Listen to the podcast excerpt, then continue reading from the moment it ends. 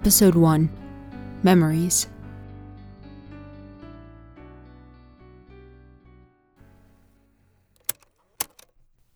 Right. Hi, I'm Cass. Cassandra Baxter. Recording from the inside. That's what we call this place. The inside. Not very creative, I guess. It's a maze of rooms and corridors. No windows, though. Well, no real windows, only windows that look back on more of the inside. I miss the sky. It's funny, I never really looked at the sky much, but a few weeks without seeing it, and kind of suffocating. Everyone's dealing with claustrophobia, though, and well, misery loves company, right? Though I sometimes think that we try harder to be content when those around us are suffering. Smiling to cheer up a friend. Cooking a good meal instead of just sitting by yourself and eating beans because you don't want to get out the frying pan for just one person. There's 25 of us here, all locked up. We don't know where we are. We could be a mile under the earth, or out in the middle of the ocean, or a block away from my house. And we wouldn't have a clue. Might as well be the last people left on earth. Anyway, these recordings serve as a physical record of who we are and what's happening because we can't trust our own memories I found a journal written by a former tenant named Logan that sheds a bit of light on this nightmare of a reality. He wrote that we disappear. And when we do, the others here forget us. As crazy as it sounds, I guess I believe him because he's not here anymore, and apparently I knew him. He definitely knew me. He wrote that people vanish they're gone, and everyone in here gets a memory wipe of whoever it was. It's like they never existed. If we're forgetting people, then who knows what else we might be missing? But maybe, if we can keep ourselves from forgetting or at least pass this information on, we can get one step closer to escaping. Maybe we've already found the way out, but we've forgotten how to get there. I I could have I could have found the way out and forgotten. I don't know. We decided to read Logan's journal for the first recording as a kind of tribute. Thanks to him, it feels like we're making real progress towards understanding this place and hopefully finding a way out for the first time in weeks. I I hope he's okay out there. Somewhere. But I've got a bad feeling. Just. If you're not, then. I'm sorry, Logan. Okay. Writing of Logan Torres, dated November 4th, 2021 recorded January 17th, 2022. This is not a final destination. More is wrong with the inside than we know. These halls, this place, whatever uproots us from our daily lives and places us in here, it does it again. One day, Jen was sitting beside me in the canteen, working mapping shifts with the twins. The next she was gone. And no one remembers. Why does no one remember? Did my parents forget me too the day I disappeared and ended up here? What about Callie and Jordan? Most minds are like sponges, information seeping in and out, constantly fluctuating reality. I don't forget things. Can't forget things every conversation preserved down to the punctuation that person spoke with. Cass suggested I try laying things out on paper since I have trouble staying in the present. My memories are a city, a bit like the inside, actually, but freer, open, with sky and trees and light and a breeze. My city sprawls, full of winding alleyways and abandoned playgrounds. I try not to get lost, but I find myself walking across the doorways and falling up the skyscrapers of my mind. Similar to a dream, I can't get out until I realize the world I'm experiencing is of the past. To me, the weather consists of every individual wisp of cloud and whistle of wind and drop of rain. If I close my eyes, I can still go back and feel the storm against my skin. Warm rain soaks my hair in seconds as the world darkens, clouds thickening to reject sunlight before it hits the earth. The water splashes onto my feet as people dash inside shops or open umbrellas. Red, yellow, and black. So many black umbrellas dance. Five, seven, six, four, two got on a bus, six, Right now, we're 26, but in the 33 days I've been here, we've lost two, and one new person showed up. Anna Connell disappeared on the 23rd of October. Not sure exactly when, since she had a habit of turning invisible. Jen. Jennifer Galloway went just last night, the 3rd of November. I hope she's okay. I hope they are okay. Ah, quick side note. Cass here. It's Logan includes some of his memories in his writing, and it can be hard to tell exactly where the story stops and the memory starts, or vice versa. So I've decided to read everything as written. It feels kind of right to do it that way, anyway. It can be confusing at times, though, so bear with me.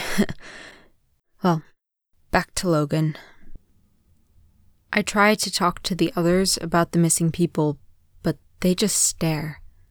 The little lines in their irises stretching and compressing as their pupils dilate fractionally to adjust to subtle changes in light. They ask me, Who? They say, Anna? There was never an Anna here. Do you mean Hannah? Should I go get Hannah for you?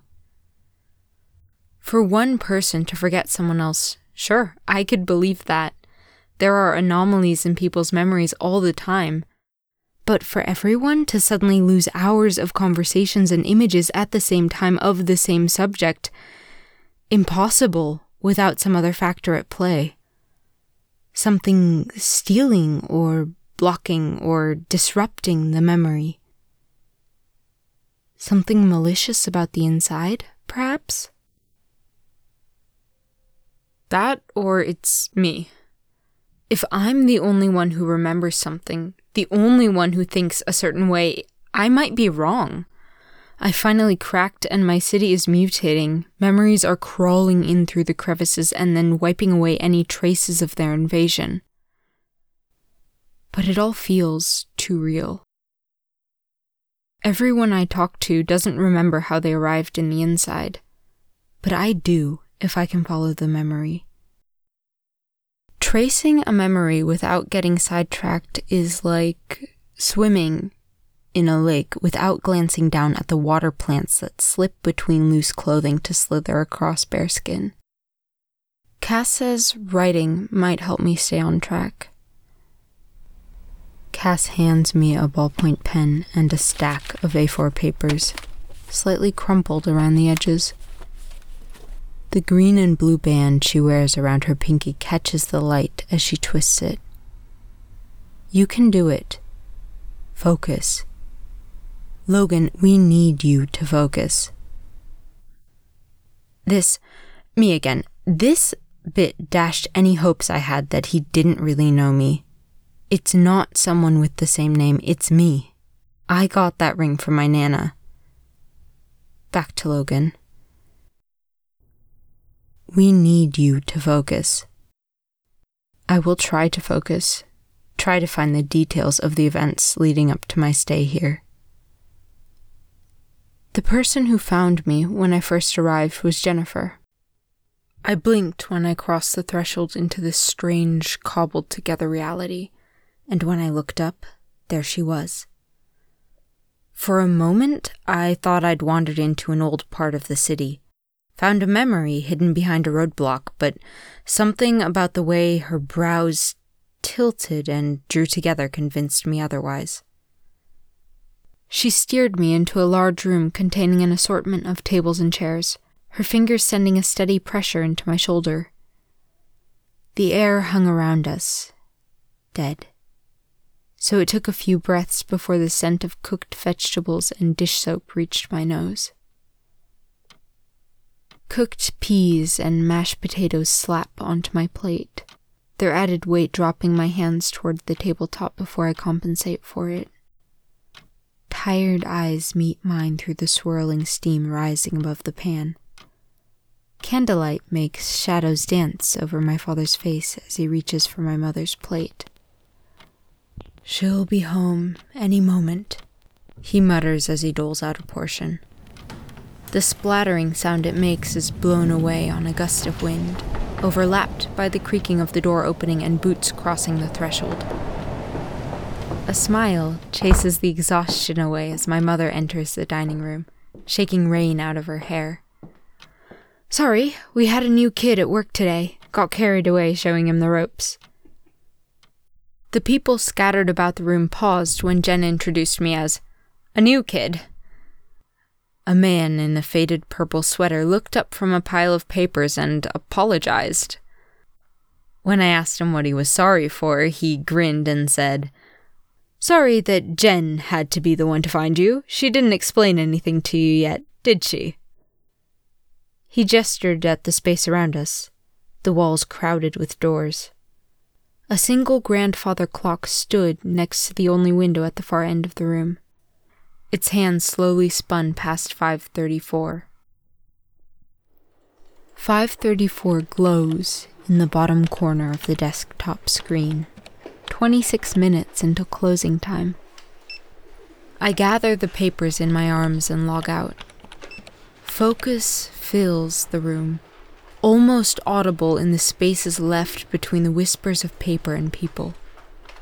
I slide off the wooden chair and carry my books to the checkout, toes pinching in my slightly too tight blue sneakers.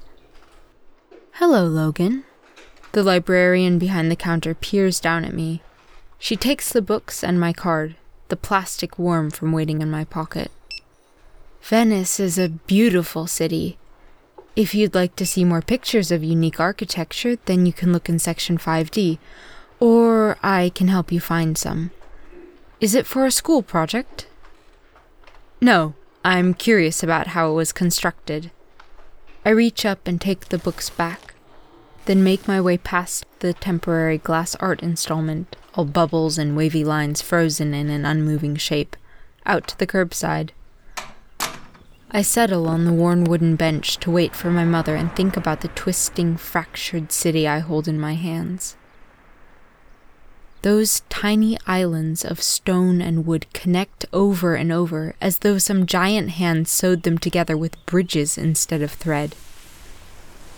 A nasal car horn blares, startling me out of my reverie. An explosion echoed throughout the room as one of the nearby tables burst into flames. The culprit, a wispy girl in a sky blue dress, popped out from behind the crackling furniture, apologized profusely, and then proceeded to push her hands into the flames. She closed her eyes and breathed the fire in, absorbing the flames and leaving behind charred bits of wood and paper. The man in the purple sweater, I later learned his name is Nate, wished me welcome to the inside as Jen punched him in the arm. His laughter followed us into the hallway as one of the dozen doors swung closed behind us. Jen did show me around and explain things after that. Well, she had me join her shift, and they did most of the explaining. She was good like that. the older sister of the crew. Some people light up my city. Lamps in the alleyways or billboard advertisements blinking into the night. One conversation with Jen stands out in particular. It glows softly throughout my neighborhoods, stringing lanterns and trees adorning the quieter streets. She shoved her hair out of her eyes for the third time since we'd sat down. Brows drawn, mouth twitching, eyes narrow, gone in an instant. Remind me to ask Hannah for scissors when we get back. Where was I? My hands freeze, sandwich halfway to my mouth. The chemical processes are still being researched, which is what makes it such an interesting field, I repeat. Jen stares at me a moment. Right, I forgot you could do that. Word for word. Impressive as always, kid. We sit for a moment after that. Slowly, I lift the question I've been holding on to the longest out into the air. Do you wish you weren't the way you are? Her gaze stops wandering around the room below us, a small library with a few chairs and a bare wooden countertop, and snaps to my face. Her feet still, no longer swinging lazily through the air like a child sitting on the dock in summer. His swimming shorts drip water that soaks into the gray wood, making it swell and bringing back the barest hint of warm brown. He holds a popsicle in one hand, yellow lemon on his breath when he turns to me, squinting against the setting sun. Logan, don't you want to go in? You promised. Hey, kid, you with me? Jen's hand is on my shoulder. Yeah, sorry. No worries, she shrugs. About what you said, do you mean my ability? I nod. She considers a moment, then smiles a small, strong smile. No. No, I don't. If I wasn't the way I am, then someone would be dead. Whenever it's hard or frustrating or lonely, I remind myself of that person. You saved someone's life. My words come out low and quiet. A bite of cheese and tomato sandwich sits in my throat like a marble. She nods, folding her hands in her lap for a moment, nails digging into softening calluses. Calluses that are slowly fading with each day spent in this cage we call the inside. We went back to work after that, climbing down from the living room. The sitting area, half imposed on the tiny French library, had become our favorite place to eat lunch. From day one of its discovery, we had both ignored the plushy blue designer chairs, instead opting to sit on the wooden floorboards, letting our feet hang just above the tops of the bookshelves of the room below. I liked the way that looking from above highlighted all the flat surfaces that I usually couldn't see, forming an uneven grid of rectangles. A new question bloomed in my mind that day. This time I waited only until the next lunch break to give it breath. Whose life did you save? Jen took a deep breath, told me not to zone out on her, and then began. She'd been in New Zealand for a few weeks when a massive earthquake hit. Her hands tremble, then press into her jeans. I was trained to deal with stress, you know? She looks at me, eyes wide, chin down, shoulders lowered. I nod. Volunteer firefighting. It's different when you're expecting it, but this. It was like a dream. My head felt fuzzy and my heart refused to accept what I knew with my mind. I'm all too familiar with the feeling. Sometimes I can't tell when I'm lost in my memories, and the thing that warns me is that it all feels slightly too still. Like sound isolated on a snowy day. A bit too Clean. Clear. Crisp. Sometimes, when I find a good memory, I pretend not to know. I stay in that moment for just a little while, living there as though it's the present. But even when you are in a situation like that, knowing and recognizing are not enough to get out. She continues. Her eyes close for a moment. I woke up at night to the world mumbling, then falling silent. Then it was falling around me, everything shaking and groaning and shattering. I got out. My bedroom window was on the ground floor, so the sounds of a neighborhood tearing apart from the inside gave way to car alarms, barking dogs, and voices crying out. Across the street from me, a mother and daughter threw aside bricks and bits of roofing, coughing and crying. The father, husband, he, he was trapped. I helped them. Jen puzzles with her words for a moment, then draws breath. I looked in my way. As soon as I peeked, colorful specters dotted my vision.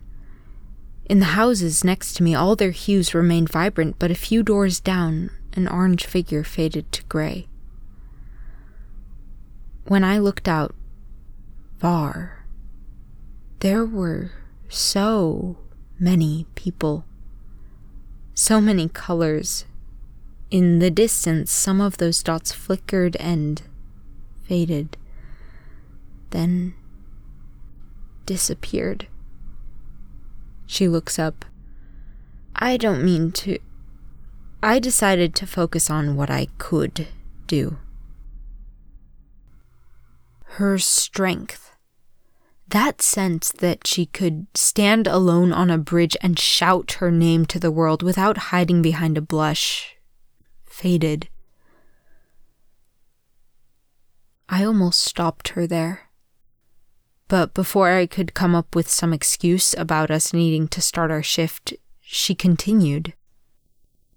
I'll always wonder, though, if I could have done more for them. I had to keep choosing. Stabilize him because his colors are starting to shift, but not yet fade. The color shifting at that rate means he'll make it if I help. But then I have to wait for an ambulance that could take hours to arrive. Or do I go help the family in 3B dig their child out of the rubble that was once their bathroom? How long do I sit and wait for the ambulance? I can find the child in the bathroom, a small, glowing blue shape but the two taller green forms outside the collapsed house are trying to get into a different room, probably the bedroom. Cerulean blue means the child is fine, but the house is unstable, so it could collapse. Go to the apartment with two healthy people who seem to be trapped and could be in danger of an aftershock, or go to the other side of the building where the floor looks only half intact, but four people are hurt and might be fine after a little first aid. I don't even know. I wasn't thinking clearly. Certainly not by the end of it. There were so many people. These two guys who were uninjured saw the mess in that apartment and helped to get the others out. We ended up working together. She pauses, eyebrows drawing together. There's a little too much color in her face, a little too much pink glowing up under the tan. They, in hindsight, they never asked me how I knew where to look. Jen shakes her head. I can't even remember if we said goodbye to each other. At some point, I think midday, the relief forces had the zone under control and extra help had arrived. Her tone lightens in a manner that reminds me of my grandfather stretching, full of crackles and pops, creaky. I. I must have slept for a full day afterwards. I met one of the families later at the grocery store. They bought me coffee. When they found out I still had a week before my flight out and that I'd been bunking in one of the emergency shelters, they insisted I stay with them. Their son, who'd been trapped in a public restroom while they were out trying to watch a meteor shower, was still in the hospital. She examines the palm of her hand before her focus swings back to me. You asked if I wished I were normal. I don't correct her, it's close enough. I used to be afraid of the ghosts I could see moving in the dark at night. I used to hate hospitals. Still do, I suppose. Yes, life would be easier if I were normal. But that's not enough to make me want it. A moment passes. Thank you, I say. That's the memory in the lanterns that line the streets in the newest part of my city. When I step up close, I smell cheese and tomato sandwiches and hundreds of books.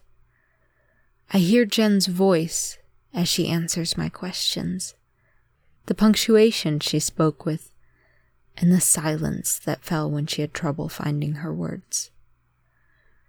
The trail of lanterns ends with the day she disappeared, not long after she told me her story, she was gone.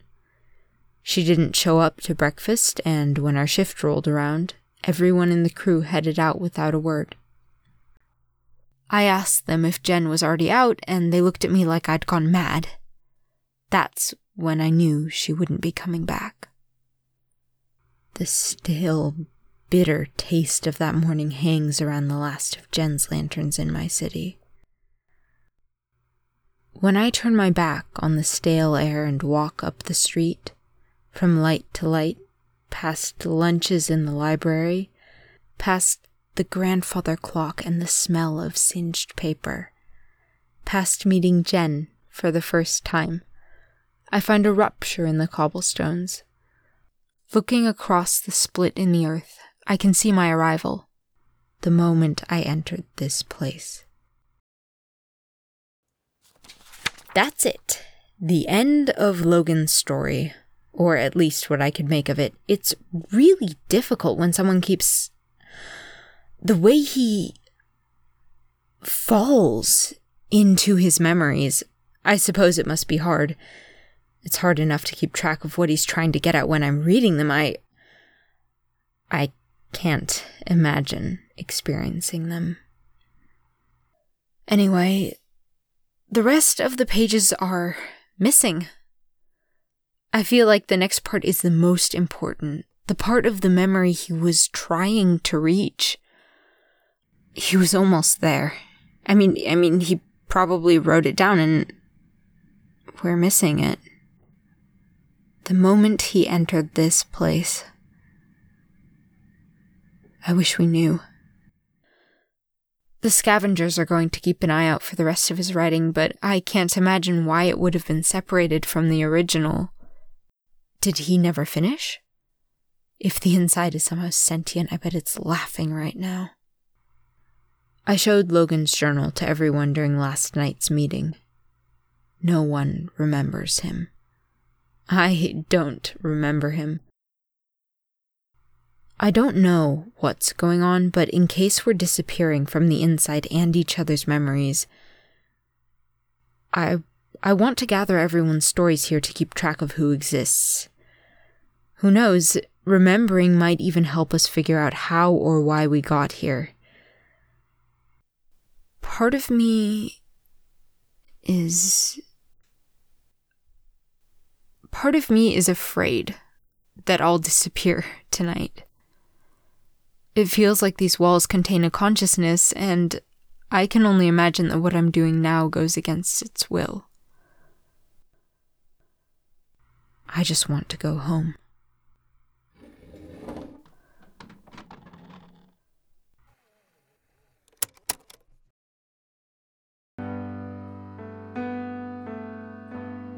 The Inside is an audio drama podcast written by Anika Lee Vroom. This episode was edited by Morgana Bird and Tessa Vroom. It features Anika Lee Vroom as Cassandra Baxter. The Inside is licensed under Creative Commons Attribution Non-Commercial Share-alike 4.0 International License. For more information or to get in touch, visit okermoments.com slash projects.